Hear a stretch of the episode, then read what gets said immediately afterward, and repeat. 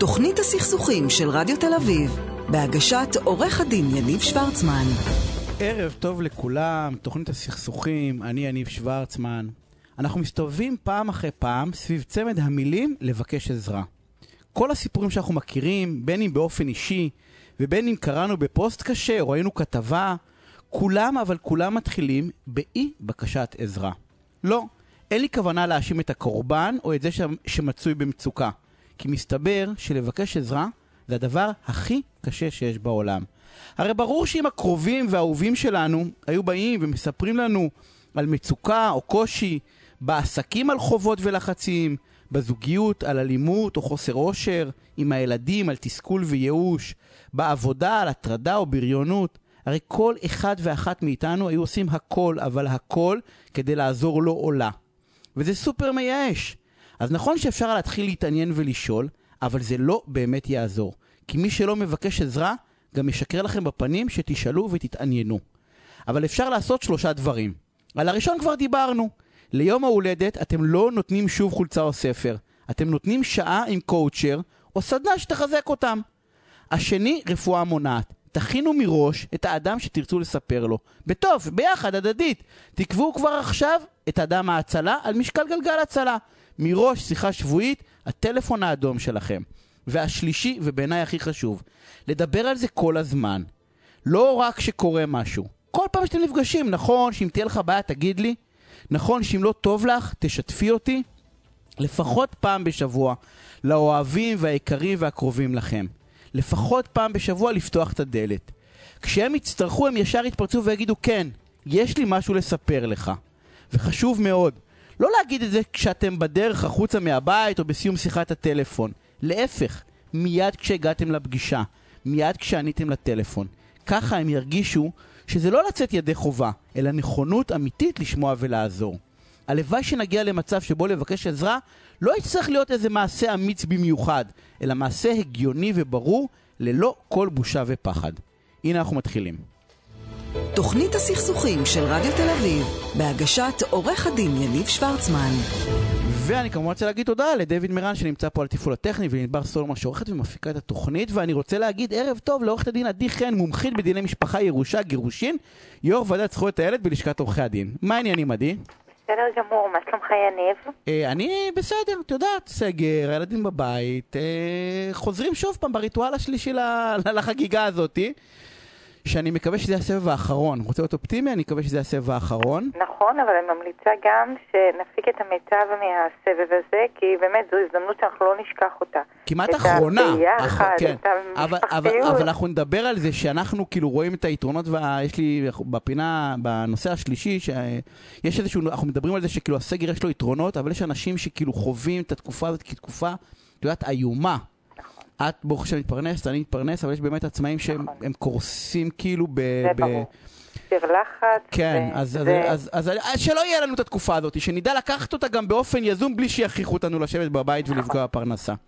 תשמעי, אני רוצה לדבר איתך על, על סוגיה של, שהאמת היא שנראה לי מטרידה הרבה מאוד אנשים שמגיעים לבית משפט. מה קורה אם השופט, אני מרגיש שהשופט נגדי? הוא אומר כל מיני דברים, את יודעת, אם אני, בטח אם אני אזרח, אני לא עד הסוף מבין את הטרמינולוגיה המשפטית, אני מרגיש שהשופט, עוד לפני ששמע אותי, כבר מתנכל לי. אני יכול להחליף אותו? אני יכול להגיש בקשה ולהגיד, תודה רבה, השופט הזה אמר, אין לי סיכוי לתביעה למרות שעוד לא, עוד לא, בכלל עוד לא שמע את העדות שלי? נגעת בסוגיה רגישה. תראה, אני אתחיל מזה שלא כל אמירה או הערה של שופט מצדיקה לשנות אותו, לפסול אותו בעצם.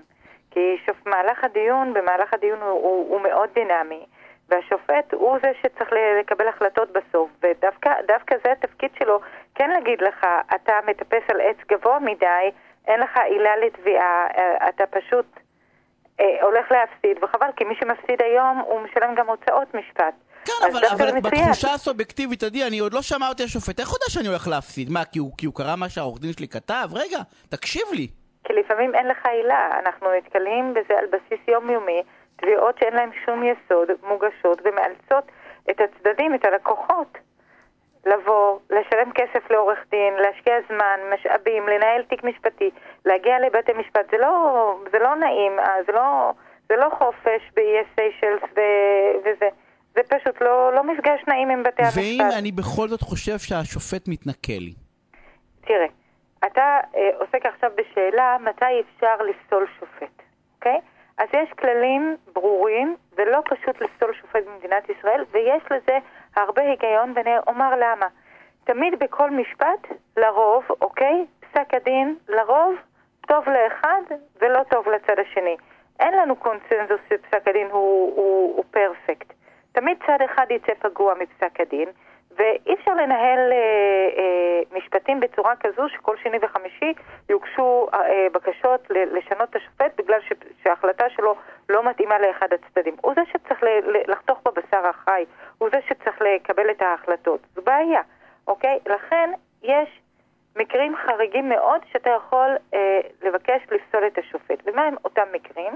הם כשיש לך חשש למשוא פנים, או שיש לו כבר דעה קדומה עליך. מה זה חשש? שזה אומר בדיוק, מה זה אומר? אם יש לשופט, יש לו זיקה לאדם. נניח שבעלה של השופטת עובד בפירמה מאוד ידועה של, אה, של משרד משפטים מאוד גדול ו... ומצליח. אז, אז עורכי דין מאותו משרד לא יכולים להופיע בפני אותה שופטת, כי יש לה איזה, ש... יש לה זיקה למשרד הזה. עלול להיות ניגוד עניינים מסוים, שאתה בא ואומר, כן. בעלך עובד באותו משרד, יכול להיות, יכול אפילו למראית עין. זה לא יכול לעמוד. נכון, או שהוא מכיר חבר של בעל, אה, יש לו קשר אישי לבעל הדין, או לעורך הדין שמייצג אותו. או קשר משפחתי זה הדוגמה הבולטת ביותר. הדוגמה הבולטת ביותר היא... משפחה. במשפחה. כן, לא, אני בא ואומר, גם משפחה, הדוד שלי, אח, כאילו, מישהו שקרוב אליי, ברור שאני לא יכול להיות שופט שלו. זה כן, או שיש קשר אישי בין אחד הצדדים, כן. אוקיי, אז זה אחד, מה השני? השני זה כשהשופט חורץ את הגורל שלך מלכתחילה, הוא מביע דעה קדומה, וזה קורה לרוב במשפטים פליליים. הוא חושב מלכתחילה, עוד לפני ששמע את כל הראיות, וזה שצד אחד אשם או לא אשם. גם פה, אם הוא חרץ את גורל התיק מההתחלה, גם פה יש לנו בעיה עם... אה, אבל עם אנחנו ה... מכירים התבטאויות, עדי, נכון? של שופטים בקדם דיון, בדיון אה, ראשוני, שהם אומרים מה דעתם, לצערי דרך אגב, אני חייב להגיד. אה, הם אומרים מה דעתם, וזה עלול להיתפס כאילו הם כבר גיבשו דעה. תראה, אני מעדיפת ישיבות קדם המשפט, כי א', יש את, ה, את המצב התיאורטי, שאני יכולה להמליץ ל, ללקוח שלי, ובישיבת קדם המשפט, אז אני יודעת פחות או יותר את גבולות הגזרה שלי, את האסטרטגיה, איפה הלך הרוח של השופט, איפה הנטייה שלו, ואז אחרי הישיבה הזו, אני יכולה לשבת עם הלקוח ועוד פעם לתכנן אסטרטגיה אחרת, או להגיד לו, בוא תראה, אנחנו הולכים פה להפסיד, אז בוא תיקח, את, תיקח מהתיק הזה את א', ב', ג' ותעזוב את הדברים האחרים, כי אנחנו נחטוף פה. אז אנחנו הולכים להפסיד אבל כי השופט הביע דעתו. אני אומר, אבל את יכולה לגבש את האסטרטגיה הזאת, כי השופט הביע את דעתו בעצם עוד לפני שהוא ראה את כלל הראיות ושמע את העדים, כן, והתרשם מהם. תראה, כשאתה מדבר אה, על מצב שאני מכירה את המטריה, ואני מבינה שהשופט אומר דברים מבוססים. הוא לא, השופט לא אומר דברים שהם לא מבוססים, הוא אומר דברים ש, של יישום החוק, וזה המצב המשפטי. ואז קל לך יותר לבוא ולהגיד ללקוח, תקשיב, השופט מיישם את המצב הזה, הוא לא הולך לעשות אקרובטיקה משפטית ולפסוק משהו שהוא חדשני, או משהו שיקבל את העמדה שלנו. זה יהיה לך הרבה יותר קל להוביל את הלקוח לחוף מבטחים בנקודה הזו. אם הלקוח רוצה להתעקש ועדיין הוא רוצה משהו שהוא תקדימי וכולי, אז זה משהו אחר. את אומרת, בעצם זה לא, ש... זה לא שהשופט אומר, התרשמתי שאתה הולך להפסיד, אלא הוא מסביר מה הקשיים בתיק, המשפטיים בתיק. הוא בא ואומר, יש פה בעיות משפטיות, ואני חושב שאתם צריכים לשקול אותם. לרוב אני יכולה להגיד לך איפה זה קורה עכשיו בתיקי משפחה. היום יש לנו הרבה והרבה יותר תביעות של הפחתת מזונות עקב משמורת משותפת. זמני שהות התרחבו. אוקיי? אז למרות שהתיק הזה הסתיים מלפני עשר שנים וההסכם נחתם לפני עשר שנים, אבל היום הילדים מגיעים הרבה יותר לבית של האבא, אז לכן יש לו זכות להפחית את המזונות. שופט אומר מההתחלה, יש כבר, מה, מהדיון הראשון, יש פה שינוי נסיבות שמצדיק. אני הולך לקבל את התביעה, זה מצוין לי. כי אז אני יכולה להסביר ללקוח, הנה תראה, אפילו בית משפט חושב כך וכך. אז בוא, קח את המצב, זה המצב המשפטי. אי אפשר לפעמים להשיג כוכבים עורך דין הוא לא... הוא, הוא, הוא לא אדם שעושה קסמים, הוא צריך להביא לך את התוצאה המשפטית בהתאם לחוק. אלא אם יש משהו שהוא עקרוני בזכויות אדם, משהו שהוא כן, אבל, חדשני. אבל אנחנו יודעים שזה תלוי באיזה שופט אתה נופל בסוף. זה נכון. נשמע קצת אבסורדי, ואני בא ואני אומר, במשפחה זה בולט. במשפחה זה בולט מאוד, אבל האמת שגם גם, גם לא במשפחה זה בולט. במשפחה זה מאוד זה מאוד מאוד בולט. בולט. ו- ו- ובעצם למעשה, אם אני מבין נכון, אי אפשר באמת, אצל משפחה זה עוד יותר גרוע, כי בניגוד לכל שאר ההליכים, שופט מוצמד למשפחה, נכון? לתא. משפחתי כאילו. בדיוק. לעולם ועד. לעולם ועד. בדיוק. כל עוד אתה לא משנה את מקום המגורים שלך. אה, כאילו בתיק אזרחי, אם תבעתי וקיבלתי שופט, ואחרי זה נתבע תביעה אחרת, זה לא יהיה אותו שופט בהכרח, במשפחה אין דבר כזה. במשפחה זה אותו שופט ילווה אותך, אותו הרכב ילווה אותך. זה, זה כל העניין, ולכן ההמלצה שלי כשאתם מגיעים לבית משפט, מאוד חשוב, אין מועד ב' ל- לרושם טוב. אני תמיד אומרת ללקוחות שלי, הרושם הראשוני שתעשו אותו בבית המשפט, אין לו מועד ב'. זה או טוב או לא טוב, לכן מאוד חשוב ההתבטאות, להיות רגוע, להתלבש נכון, לבוא לבית משפט בהופעה מכובדת, אוקיי? בדיני משפחה זה דרמטי, כי אתה לא יכול להחליף אותו, זה יותר גרוע. את יודעת, הייתי לא זוכר איפה, באחד ה... למדתי באוניברסיטה, אני לא זוכר, והגיע אלינו מרצה מארצות הברית, שופט עליון. אה, והוא אמר, הוא אמר, תדעו לכם, כשמדברים על שופטים, אז את אלוהים שלך אתה יכול להחליף, את השופט לא. ברמה, ברמה כזאת, כאילו, אתה, אין, לא, אין כמעט אה, פסילת שופטים. נכון, נכון. יש מקרים, אבל הם בודדים, הם לא, הם לא באופן שגרתי. לכן מאוד גם חשוב לי להגיד דבר אחד. בעל דין שרוצה להגיש בקשה לפסול שופט, אגב, מגישים אותה לאותו שופט, זאת אומרת, אתה גם מפנה אליו אצבע מאשימה, אתה אומר לו, אדוני השופט, אני לא מאמין בך, אני לא מאמין ביושר שלך בעצם, אוקיי? ומפנים את הבקשה הזו לאותה שופט, ואם השופט לא פוסל את עצמו, אתה מערער לעליון, וגם העליון מאוד קשה שיקבל את הבקשות האלה. אז בעל דין שמחליט להגיש בקשה כזו, הוא בעצם לוקח פעמיים סיכון. פעם אחת סיכון זה שהוא מייצר איזשהו רושם אצל השופט, רושם לא טוב, אוקיי? אה, ודבר נוסף, הוא עלול לחטוף הוצאות. אז שני דברים, לא כדאי לעשות את זה. כדאי, אם אתה מרגיש שהשופט הוא כל כך נגדך ולא הולך לך טוב, ואין לך עילה באמת אמיתית לפסול אותו, אל תגיש פסילת שופט, אל, ת, אל, ת, אל תשחק. יש לך כללים איך לשחק, איך לנהל משפט. זאת אומרת, תפעל- הרע במיעוטו, עדיף להישאר עם אותו שופט גרוע מאשר להגיש אז פסילה. מה שאני אם- עושה, מה שאני מציעה במקרים כאלה, אני רואה פה ללקוח הזה, השופט הזה, יש לו דעה מסוימת, זה הקו שלו, אוקיי, אז אני מנסה דרך חלופית. אני יכולה לנסות או להגיע להסכמות מחוץ לבית המשפט, או גישור, לצאת, לעשות הפסקה של ההליך המשפטי ולצאת לגישור. אנחנו חייבים לסיים, אני אקח אבל טיפ סופר חשוב שאמר, תדעו לכם, וזה נכון לגבי כל דבר, מסתבר שפה זה אפילו חשוב יותר, לרושם הראשוני שיהיה לשופט עליכם, ספציפית על הצדדים, נכון. על איך שאתם מתלבשים ומתנהגים וראויים זה- לאמונו, זה. דרמטי, זה דרמטי, כי לא תוכלו לשנות זה אחר כך, אם הוא תפס עליכם לצורך העניין, שם עליכם היה- עין רעה, אתם סוג של גמורים, כאילו גם אם יש לכם... כן, היה לי מקרה? שהאישה בצד השני, כן? כן, אמרה, אני מוכנה לתת לו את הילדים. מה זאת אומרת את מוכנה? את עושה לו טובה? אני מוכנה לתת. האמירות האלה יש להן משקל, אז ברגע שאתה אומר מילה לא במקום והצד השני מתנפל עליך ומראה לשופט מי, מי, באמת אתה, תיקח בחשבון ששופט מפנים דברים כאלה והערות. כאלה. אה, בדיוק. חייבים לסיים. עדי, תודה רבה, אוקיי. פינה סופר מעניינת. תודה אה, רבה. אז אנחנו יוצאים להפסקת פרסומת קצרה וכבר חוזרים. תוכנית הסכסוכים של רדיו תל אביב, בהגשת עורך הדין יניב שוורצמן.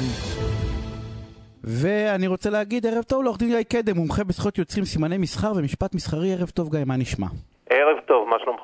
אני בסדר גמור. תשמע, אנחנו, קראתי לפני כמה ימים שפייסבוק החליטה להסיר, למחוק, להגביל את הנשיא טראמפ, הנשיא לשעבר טראמפ, אה, מלהתבטא, וטוויטר לצורך העניין ביטלה לו לחלוטין את החשבון. עדיין הנשיא בפועל. הנשיא בפועל, כן, עוד, עוד שבועיים הולכת לשעבר, אבל בפועל, וזה מדהים.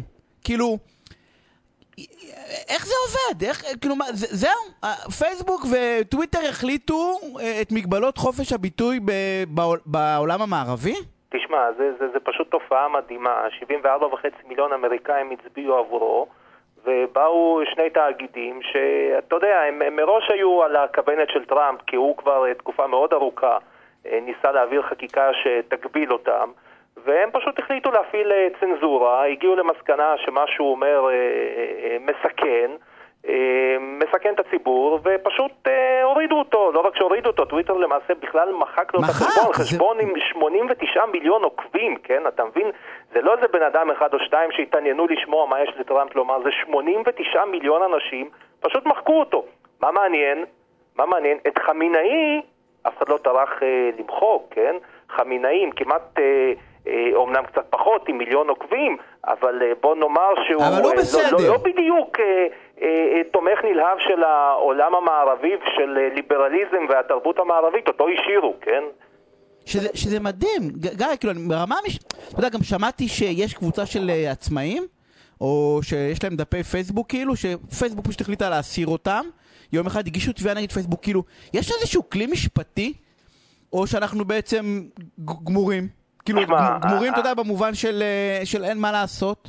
תשמע, היום אה, פייסבוק ובכלל הרשתות החברתיות הגדולות, הן אה, מחזיקות אותנו כקהל שבוי. זה מונופול, זה, זה, זה מונופול בשוק אה, הרשתות החברתיות. במקום עיתונות, שלטי חוצות, יש לנו רשתות חברתיות, הם חזקים מכל כלי תקשורת. אין למעשה מי שבאמת יכול לרסן אותם, ולכאורה הם לא כפופים לאף אחד. עכשיו תראה, נכון שיש הסכמים, יש חוזים, יש תנאי שימוש, אתה יכול ללכת לבית המשפט ולומר, תראה, החוזה הופר, אה, הורידו אותי, היה סיפור של, אה, היה תיק של סטטוסים מצייצים נגד פייסבוק, ששם אה, אחרי הליך ארוך ומתיש, ובית משפט מחוזי ובית משפט עליון, חייבו את פייסבוק להחזיר אותם חזרה לאוויר, אמרו, אתם, היה אסור לכם להוריד אותם אפילו שהם הפרו חוזה ופרסמו פרסומות מסחריות.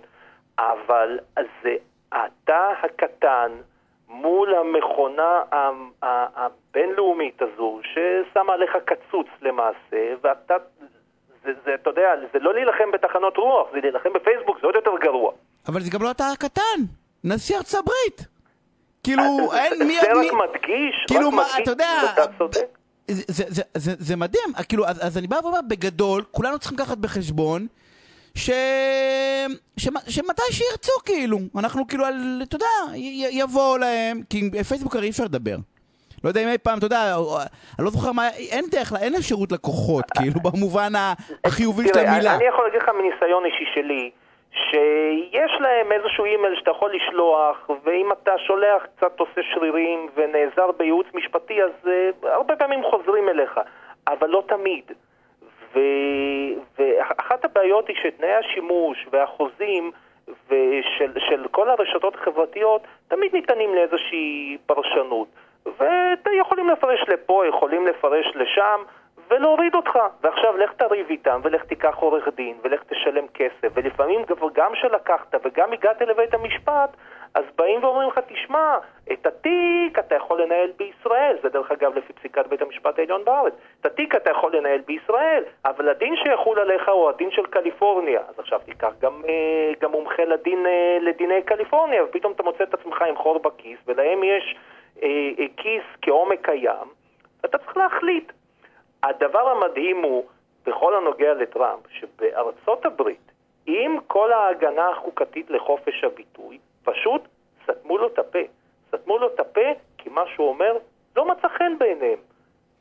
ו- אני, אני חושב שזה דבר, זה דבר מדהים, ההשלכות של זה מבחינת אה, אה, היכולת של אנשים להתבטא, היא, היא מרחיקת לכת. היא מרחיקת לכת כי כשסותמים לו את הפה, למעשה סותמים את הפה למעל ל-80 מיליון אמריקאים שהצביעו עבורו. ש- ואין דין ואין דיין.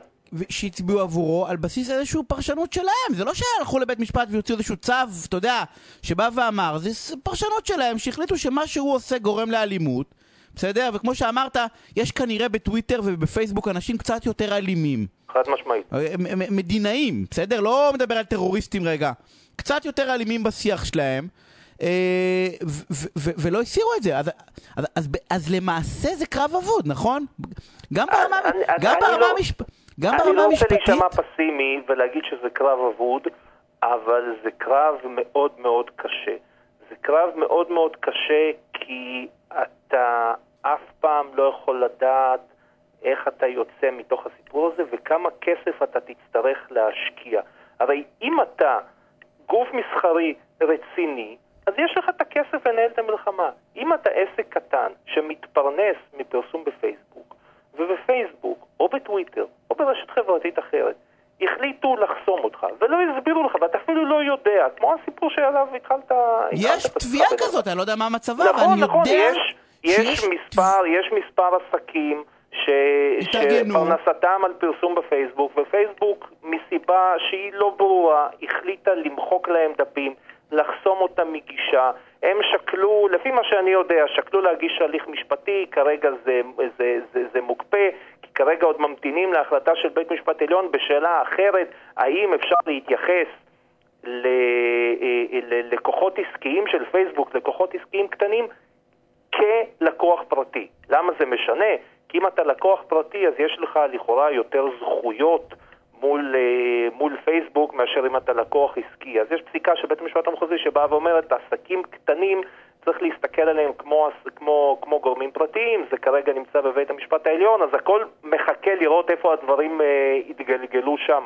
כדי לדעת בעצם איך להתייחס אליהם. נכון, אבל למעשה, ברגע שחוסמים אותך, אתה... אתה גם לא, זה- זה- זה מאבק שלו כאילו, אתה יכול... זה לא דוד מול גוליית, זה נמלה מול גוליית. לא, אני, אני בא ואומר, זה אפילו, זה, אתה כאילו, זה חסר משמעות, זה כמו גבייה, אתה יודע, אני נניח אני תלוי בפרסום שלי בפייסבוק, אז, אז אתה יודע, אז אני אגמור לריב איתם עוד שנתיים, ולצורך העניין אני נניח אני אנצח, בסדר? so called ינצח ויחזירו את זה. מה, מה אני עושה בשנתיים האלה? זה ניצחון פירוס, מה עשית בזה? לא, לגמרי. אתה, הכסף שהשקעת, המאמץ שהשקעת, ובסוף, כמו שאתה אומר, אני בינתיים בחוץ, מחוץ לרשת החברתית, ואז אני צריך לקבל החלטה, האם אני מתחיל לבנות דף חדש, אני מתחיל לבנות דף חדש, גם עוד לא יכולים לחסום לי. עכשיו, יש כוונות רגולטוריות, יש מהלכים רגולטוריים, גם באירופה, גם בארצות הברית, לפרק את הגופים האלה מהכוח המונופוליסטי שיש להם. לפרק אותם. בין אם זה ב- מכיוון ההגבלים העסקיים, בין אם זה מכיוונים אחרים. אבל כמו שאתה רואה, הגורם המרכזי, הממשל האמריקאי הנוכחי, בממשל טראמפ, שהיה הגורם המרכזי שפעל לפירוק המונופולים האלה, באופן לא מפתיע, דווקא לא מיד סתמו את הפה.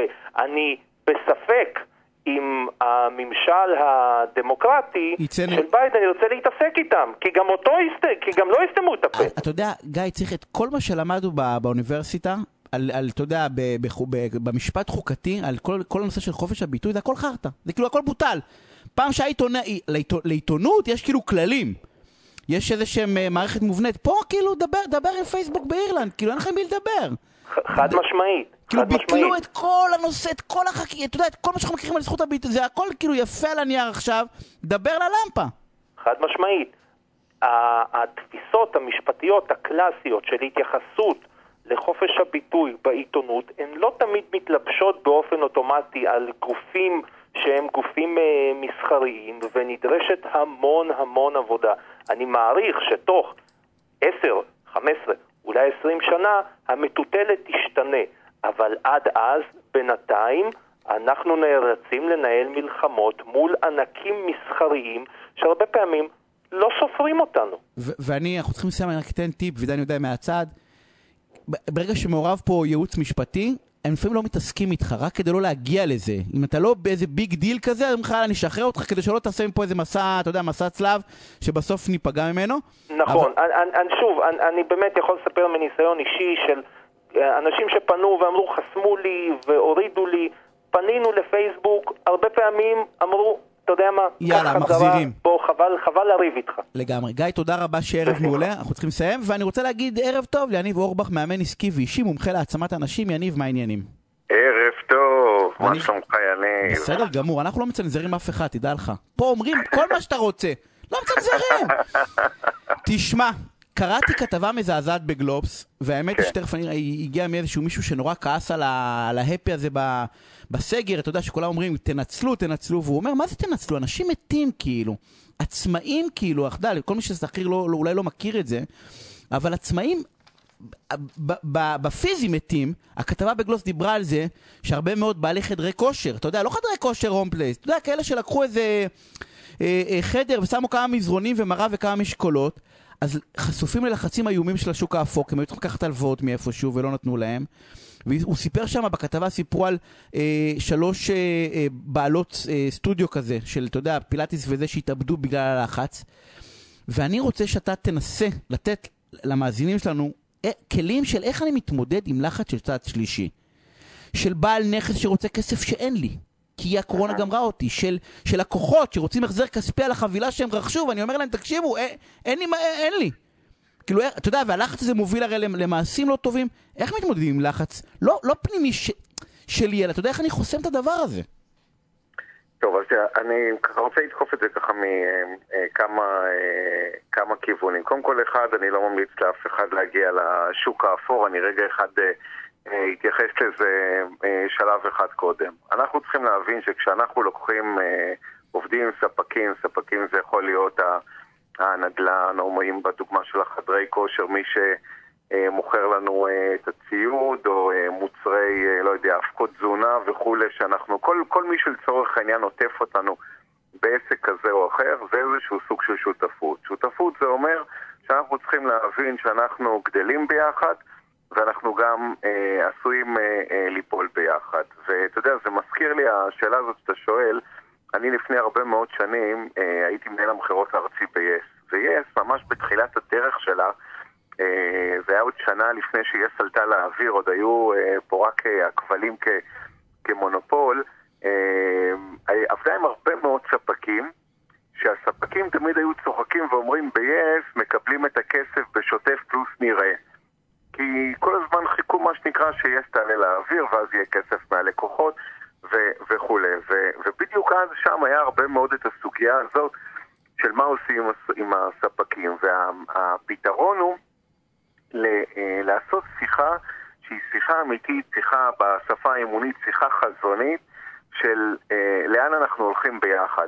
ובביחד הזה לבוא ולהגיד, יכול להיות שכרגע אנחנו צריכים עוד קצת לנשום, אבל הדבר הזה, ובמקרה הזה של הקורונה, אנחנו באמת, כבר אני מאוד מקווה שאנחנו אה, תוך חודש, חודשיים, כל הגופים האלה של איזה חוד חדרי כושר, או מופעי תרבות, או או אירועי ספורט או אירועי מוזיקה, אני מאוד מקווה שכן עם כל הדרכון הירוק או, מה, או איך שיקראו לזה, האישור הזה שאנחנו מסתובבים אחרי החיסונים אה, וכן כבר מתחילים לדבר על זה במהדורות החדשות, יאפשרו לנו כן להיכנס לכל המקומות האלה ואז כל ה... אה, תהיה האצה מטורפת בחזרה של כל העסקים אה, האלה ומן הסתם הספקים יחזרו גם הם לנשום יחד עם העסקים ולכן כרגע מה שבעיקר צריך לעשות זה צריך לעשות אה, רתימה הדדית שיש בה הרבה מאוד אה, אה, מוטיבציה, אה, עם אה, פנים קדימה, עם מבט קדימה. יניב, ול...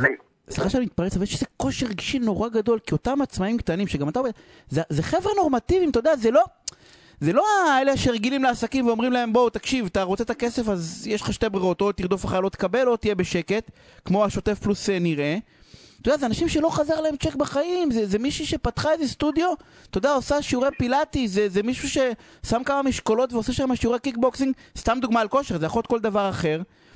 יש, יש כאילו, אתה נמצא באיזה לחץ נורא נורא נורא גדול, כאילו.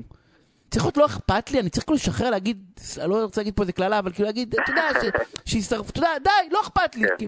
כאילו, איך, אני מייצר את השקט הזה כדי לנהל את השיחה הסופר חשובה הזאת. תראה, אז השיחה הזאת קודם כל באמת צריכה ללכת קודם כל אה, בתרשים זרימה לשני כיוונים מרכזיים מלמעלה. אחד, האם אני בתוך כל הדבר הזה קודם כל בכלל ממשיך להיות על המגרש ולשחק, ויש כאלה ואנחנו רואים שאנחנו מסתובבים בדיזינגו ובבן יהודה, אנחנו רואים ים של אה, עסקים כבר עם אה, שלטי שלטים להשכרה, שהם בעצם כבר נתנו אמירה, אמרו אנחנו יוצאים מהמשחק. אז קודם כל שאלה ראשונה אם אנחנו נשארים על המגרש וממשיכים לשחק. אה, אם אנחנו בוחרים לא, אז סוגרים את הבאסטה ובנהלים שאתה יודע מחליטים, אומרים איך מפרקים. ואם אנחנו מחליטים שאנחנו כן ממשיכים, אז פעם אחת זה באמת מה שאמרתי מול הספקים. הפעם שנייה זה לבוא ולשאול את עצמנו כרגע בתקופה הזאת, מה אני כן יכול לייצר. כלומר, בעוד אה, שתי שאלות, על מה, מה בתחום אחריותי, או על מה אני יכול להשפיע ועל מה אני לא יכול להשפיע. ואחד הדברים שאני, ובכל הכמעט שנה הזאת אני עובד עם הרבה מאוד עצמאים כמאמן, ואנחנו רואים שאנשים ממציאים את עצמם מחדש. ממציאים את עצמם מחדש דרך טכנולוגיות, דרך זומים. אני פוגש הרבה מאוד מאמני כושר שכן עושים אה, אה, קורסים ופעילויות דרך זומים ומכניסים כסף, והרבה מאוד אנשים שמוכרים תוכן ושעות ידע יצרו קורסים דיגיטליים ומוכרים קורסים דיגיטליים. והרבה מאוד שעות ייעוץ כן נעשות דרך, ה, דרך הזום. וכל העולם הזה של המשלוחים, מי שכן מוכר מוצרים, מוכרים מוצרים. וכן בעלי מקצוע שמגיעים עד הבית, אם זה לספר אותך או אם זה לאמן כושר. או אם זה לכל דבר אחר. כלומר, אנשים, וזה אנחנו בקטע הזה, הישראלים גם כן מאוד מאוד טובים, להמציא את עצמנו מחדש. אנחנו רואים דרך אגב שיש אנשים שכבר ממרץ הקודם, תוך חודש-חודשיים, עשו את ההתאמה הזאת מאוד מאוד מהירה. ויש כאלה שבלופ של עצמם.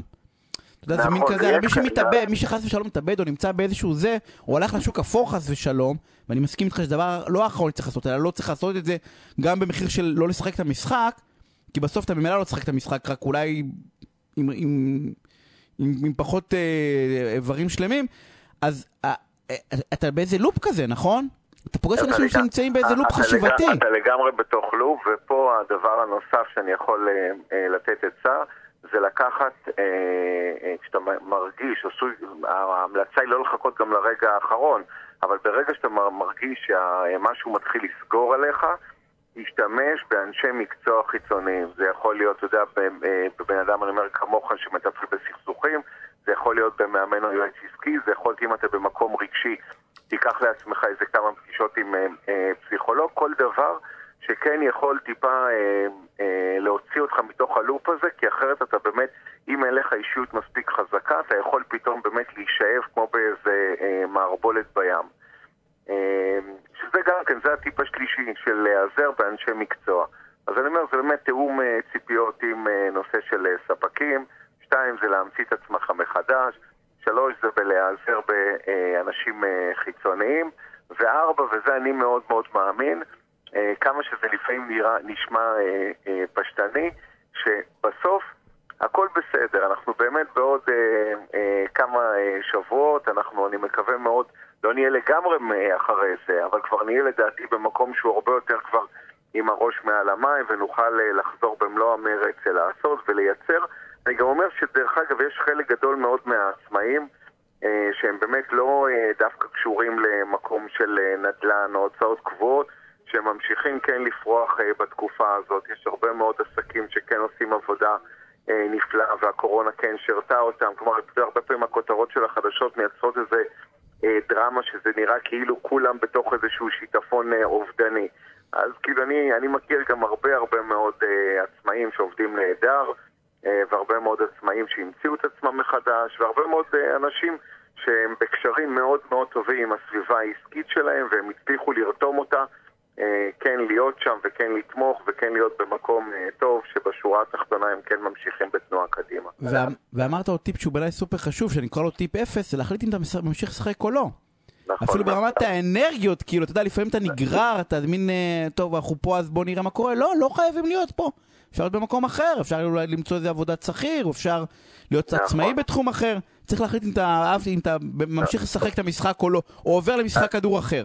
נכון, אני רק אוסיף רגע עוד ביטוי מאוד אה, אה, אה, מתהליכי אימון, זה נקרא לאפשר כלכלית את הדרך. זה אומר שיכול להיות שבביזנס שלך כרגע יש משהו תקוע, כי לא יודע מה, הבר שלך כבר סגור ממרץ, אז אה, תמצא כרגע לתקופה הזאת משהו שיכניס לך כסף, אולי זה לא אה, פסגת הקריירה שלך, אבל כן כרגע ברמה משהו קצת כמו איזושהי הנשמה לתקופה הזאת. וברגע שעוד פעם אתה יכול לפתוח את הבר, תחזור במרץ למקום שאתה אוהב להיות בו. כן, ראיתי מישהו שמוכר עוגיות, אה, או עוגות, או משהו כזה, למרות שזה לא הזה, אבל זאת החלטה שצריכים לקבל, כאילו, היא לא תבוא. כאילו, נכון. אתה לא צריך... להתעשת, אתה צריך להתעשת על עצמך ולהגיד, אה, הרי אתה יודע, תמיד אומרים שברגע שיש לך את היכולת לשאול שאלה, זה כבר 50% מהתשובה. ואני מזמין אנשים פשוט לשאול את עצמם שאלות, וברגע שהם ישאלו את השאלה, מה אני עכשיו צריך לעשות כדי כן להכניס כסף, אז פתאום מגיעה תשובה, או מה אני יכול עכשיו עם היכולות, איכויות, ניסיון שלי, אה, אה, כישורים שלי, מה אני כן יכול לעשות מחר בבוקר כדי להכניס כסף, ואתה תראה שאין כמעט בן אדם שלא, ברגע שהוא ישאל את עצמו את השאלה, אה, ותחת ההנחה כמובן שהוא לא מפנק ולא יגיד לא, מה פתאום זה לא וזה לא וזה לא, אז כל אחד יכול לקום מחר בבוקר ולייצר ולמצוא כסף. משהו, ואם הוא לא מוצא, אז יש מי שיעזור לו למצוא. אבל לשאול את השאלות ולהחליט נכון. אם אתם משחקים או לא, זה בעיניי, אתה יודע, נכון. לקחתי כאילו... כי אני בא ואומר, אני יכול לדבר עם ספקים ברגע שאני מחליט שאני נלחם, אז אני בא ואומר, רגע, אנחנו, כל עוד אנחנו משחקים, אנחנו משחקים. ואני יכול ללכת, אתה יודע, ולעשות, אה, להתאים את העסק שלי אם אני מחליט שאני במשחק, אבל בוא נחליט שאני פה. ואני נוכח ואני, ואני קיים. יניב, תודה רבה על הפינה הסופר מעניינת הזאת, אנחנו יוצאים להפסקת פרסומות קצרה, שערב מהמם, אה, וכבר חוזרים. ביי. תוכנית הסכסוכים של רדיו תל אביב, בהגשת עורך הדין יניב שוורצמן. ואני רוצה להגיד ערב טוב לעורך דין אלי שמילביץ, מנהל מחלקת ליטיגציה ובתי משפט שותף במשרד בורחובסקי ושות'. אלי, ערב טוב, מה העניינים? על עניינים. תשמע, יש אה, אה, סוגה ש... שמטרידה רבים, והיא בעצם מה קורה אם אני חושב או רואה שמסמך, אתה יודע, שמציגים לי אותו, שאני חתום עליו, או שאני קשור אליו, זויף בעצם. מסמך מסחרי, הסכם שלא חתמתי עליו אף פעם, אתה יודע, אישור של תקנון שלא חתמתי עליו פעם, אני בא ואומר, בואו, המצאתם את זה בשביל, ה... בשביל הסכסוך בינינו. איך מתמודדים עם טענות שאתה יודע, של זיוף, של, של מסמכים שהומצאו לצורך תהליך? מה, מה הדרכים לעבוד עם זה? זה בהחלט אה, תופעה שקיימת. אה, אצלנו קוראים לזה דיני רמאים. ד... או, דיני, ר- יאללה, שיעור בדיני רמאים. שיעור בדיני רמאים. אפשר לחלק אה, בעיקרון ככה באופן גס לשתי קטגוריות.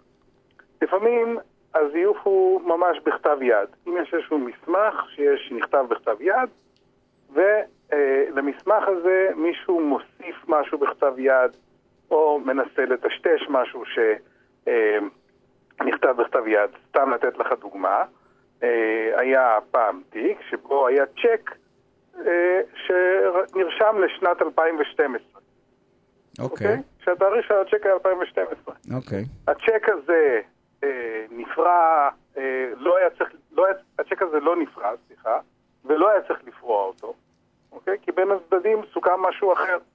אבל מי שהחזיק את הצ'ק המשיך להחזיק אותו.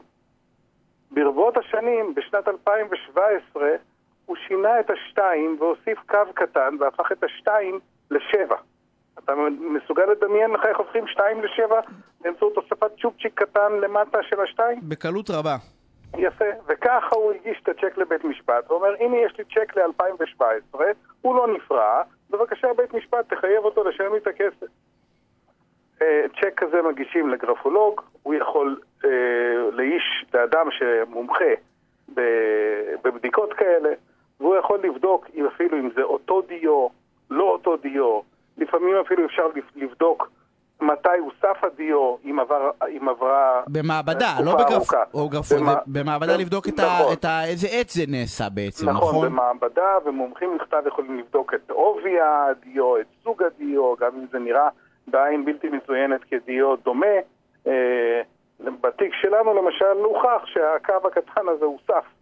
אה, הוסף בכלי, בכלי כתיבה שונה, וזה כמובן אה, מחזק את, ה, את היכולת של בית משפט להגיע למסקנה שזה מסמך מזויף. אז בגדול שיש משהו שבכתב יד יחסית יותר קל להוכיח, כי בעצם אני יכול לדעת כל מיני דברים שקשורים לכתב עצמו. נכון, אה, דוגמה עוד נפוצה נוספת זה חתימות, מישהו מזייף חתימה, אה, מומחים לכתב יד יכולים לבדוק את החתימה, לבדוק אם זה זיוף, אם זה אותנטי, כמובן תוך השוואה למסמכים אחרים שאין ספק לגבי האותנטיות שלהם. למרות שהיום, כאילו בעידן היום, עם ה... אני יודע, הפוטו של כל הכלים הטכנולוגיים, כאילו אפשר להגיע ל... ל... למסמכים טובים. בדיוק כך. יש הבדל בין מצב שבו יש מקור, שיש מסמך שיש עליו חתימה בדיו מקורי, שאז בעצם אפשר לראות אם זה נחתם באותו, נכתב באותו כתב יד, את מה שאמרנו עד מצב- עכשיו. כן, לבין מצב כמו שאתה כרגע אמרת, שפשוט עושים פוטומונטאז'. יש היום הרבה מאוד תוכנות, PDF רגיל, שאנחנו יודעים שאפשר לקחת מסמך אותנטי, לסמן את אזור החתימה, לעשות cut, cut ואז לעבור למסמך חדש שמישהו הכין אותו, ולעשות עליו paste, העתק הדבק, להדביק את החתימה. במקרים כאלה, אה, הפלא ופלא, המקור תמיד נעלם, לא מוצאים את המקור. כמובן לא מוצאים אותו כי אף פעם לא היה מקור, כי אנחנו מדברים על זיוף. אבל לבית משפט מוגש העתק, ויחד עם ההעתק יש את הגרסה שהמקור נעלם, או איזשהו סיפור אחר. סרקנו אותו, ווטאבר, לא משנה מה. כן, כל מיני סיפורים אה, כיד הדמיון הטובה על הטוען.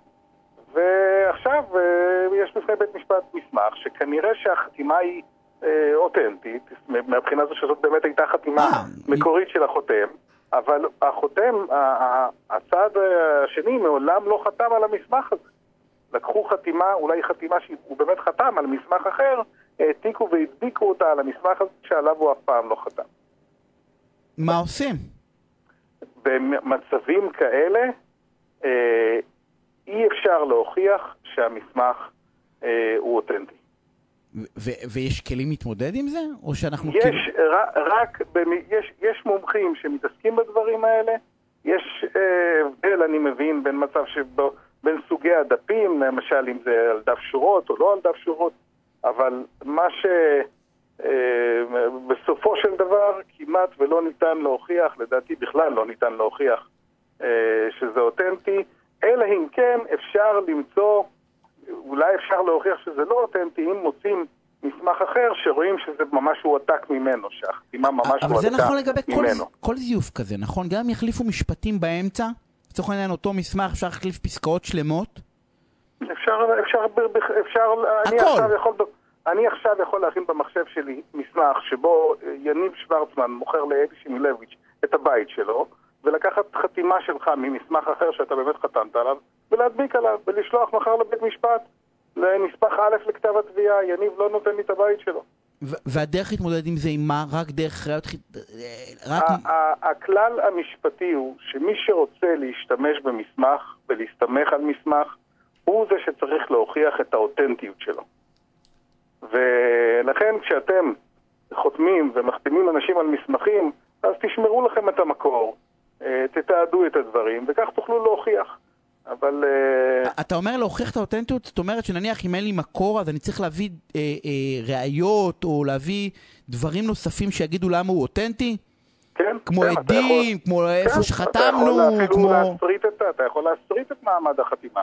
אבל כאמור, אם יש לך, אם באמת יש לך מסמך אותנטי שנחתם, ויש לך את המקור, אז uh, פה המצב שלך הוא מאוד פשוט. יש לך את המקור, החתימה היא חתימה של, ה, uh, של מי שחתם, אפשר לזהות אותה, בדיקה פשוטה של השוואת כתבי יד, ו- וקל להוכיח את זה. ובעצם אם אלי ירצה להביא ולהוכיח שיש נספח א' שיניב מכר לו את הבית, אז, ואין לו מקור, אז בעצם, ואני אומר, זה לא, לא חתמת את זה מעולם, אז בעצם אתה צריך לבוא ולהגיד, הנה כן חתמת, אני, ו- אבל נכון. זה לא מספיק להגיד חתמת, כי הרי על זה הוויכוח, אלא להביא עוד, עוד אינדיקציות, או עוד, אה, עוד דברים, ש, או ראיות, או לא משנה מה ש... אני לא, אני לא אוכל להוכיח שבאמת המסמך הזה נחתם על ידך ושלא עשיתי עליו איזשהו פוטומונטאז', שלא העתקתי אותו ממקור אחר. אתה צריך להוכיח, אני- נכון? נכון, מי, כמו שאמרתי, מי שרוצה להסתמך על מסמך, עליו הנטל להוכיח שהמסמך הוא אותנטי. ובתי המשפט עומדים על זה, נכון? כי אחרת אני צריך להוכיח שאתה יודע, אין לי, יכול- אני- אין, אין לי דרך להוכיח טענה שלילית הרי, אני לא יכול להגיד לא, כאילו חוץ מלהגיד לא חתמתי, נכון. אני לא יכול להגיד זה, כי זה מומצא. נכון, נכון. אי אפשר להוכיח שאין לי אחות. אז, אז בעצם זה דבר כזה, אחד, אם זה מסמך מקורי אז אין שום בעיה להוכיח, אבל אם זה מסמך לא מקורי, אז צריך לדעת שבסוף זה שבא וטוען את המסמך הזה, צריך לבוא ולהגיד, הנה עוד אינדיקציות. בסדר? נכון. שהאירוע הזה קרה, בין אם אה, מיילים קודמים, בין אם אה, היו עוד אנשים עדים לתוך אותו אירוע, בין אם, אני יודע, יש אה, מסמכים נוספים שיכולים להעיד על התוכן, בסדר? על העובדה היא שהסכמנו לדבר הזה. כן, וכמובן שחוסר היכולת שלו להוכיח את האותנטיות של המסמך זה דווקא אינדיקציה שפועלת נגדו אה, בין כל האינדיקציות. זה ראייה נסיבתית שמראה אם בן אדם בא ומזייף מסמך, אז זה כמובן אה, פוגע מאוד בכל הגרסה שלו ובמהימנות שלו בכל הוויכוח. לא, אם מגלים את זה, אם מגלים את זה נראה לי הולכים הולכים כן, הביתה, לא? טבעם של שקרים שהם באיזשהו שלב, הם יוצאים החוצה, מי שמשקר צריך מאוד uh, להקפיד, לשקר באופן עקבי, הוא צריך להקפיד ולזכור את כל השקרים שלו ואיך הם מצטלבים עם כל יתר הראיות בתיק. זו משימה לא פשוטה, אני לא אומר שיה, שאין אשפים, יש אשפי שקר, אבל uh, בחקירה נגדית טובה, uh, במשפט uh, ארוך שיש בו הרבה עדים, השקרים נוטים לצוף, נוטים לצאת החוצה. והאמת ובסופו יש של דבר נטייה להתגלות. לצאת אל האור. כן. ו- וב- ובעצם הט- הטיפ הוא בגדול, בסדר, גם אם לא סיכמתם או היה לכם משא ומתן עם מישהו והוא לא הבשיל, תסכמו את זה שלא קרה כלום. כאילו, קחו את העוד אקסטרה מייל הזה, לתעד בכתב, להגיד תודה רבה, אבל לא יצ... כאילו, לא להשאיר כמה שפחות דברים פתוחים, לצורך העניין. בהחלט, אבל אם, תראה, מישהו ממציא מסמך, מכין איזשהו מסמך מזויף, אז מה אתה יכול לעשות עם זה? הוא מגיש את זה והוא משנה עם המסמך המזויף הזה את כל תמונת המציאות. אתה יכול לסכם אלף ואחד דברים, ואז הוא יבוא וימציא איזשהו מסמך מזויף. להגיד, הנה, למרות שאמרת את זה, בסוף חתמנו. הנה, תראה על מה חתמנו. מה... הבנתי, אבל הנה, כמו שאמרת בסוף, אה, שקר, ק... בעיקר דברים גדולים. בסוף, אם אין לך באמת, אה, אם זה רק מסמך, אתה לא תוכל לעמוד מאחוריו. אה, ובקיצור, לא צריכים לשקר בסוף, כי, כי, כי, מגלים. בסדר, ב-90, ברוב מוחלט של המקרים, אני לא טועה, נכון? בבתי משפט בסוף שקרים יוצאים.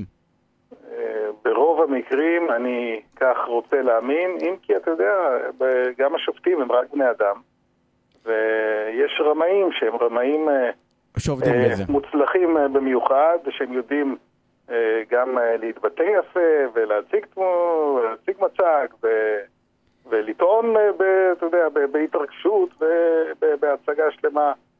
אה, זה לא פשוט להתמודד מול רמאי טוב. אה, ורק שלא ניתקל בהם. אלי, תודה רבה על הפינה הסופר מעניינת הזאתי. בטח. אנחנו לקראת סיום, אני רוצה להגיד לכם ככה שני דברים. אחד, אנחנו בתחילתו של סגר, אני מקווה מאוד האחרון. אני רוצה, אה, כנסו אליי לפייסבוק, אני שיתפתי פוסט של אה, גננת בשם מורן יהודה, שבו היא נותנת טיפים מדהימים לאיך להתנהל עם ילדים בגן. דברים מדהימים כמו למשל לקום בבוקר ולשים בגדים ולא להישאר בפיג'מה. כמו לתת לילד בן חמש ושש משימות, שירגישו שיש ערך. יש שם טיפים מדהימים, אפשר להעביר גם את הסגר האחרון. בכיף, בכיף, אבל צריך לעשות את זה בצורה מסודרת ולא להיכנס לאיזשהו אה, ייאוש כזה של מה עושים הילדים בבית. אפשר לתעל את זה, כנסו אליי לפייסבוק, אני שוורצמן, ותסתכלו על הרשימה הסופר סופר חשובה הזאת. לכו להתחסן, אם יש חיסונים. גם המבוגרים וגם הצעירים, אם נשאר ספייר בשבע בערב, יש כל מיני קבוצות בפייסבוק, כנסו, יש שם פירוט של הכל.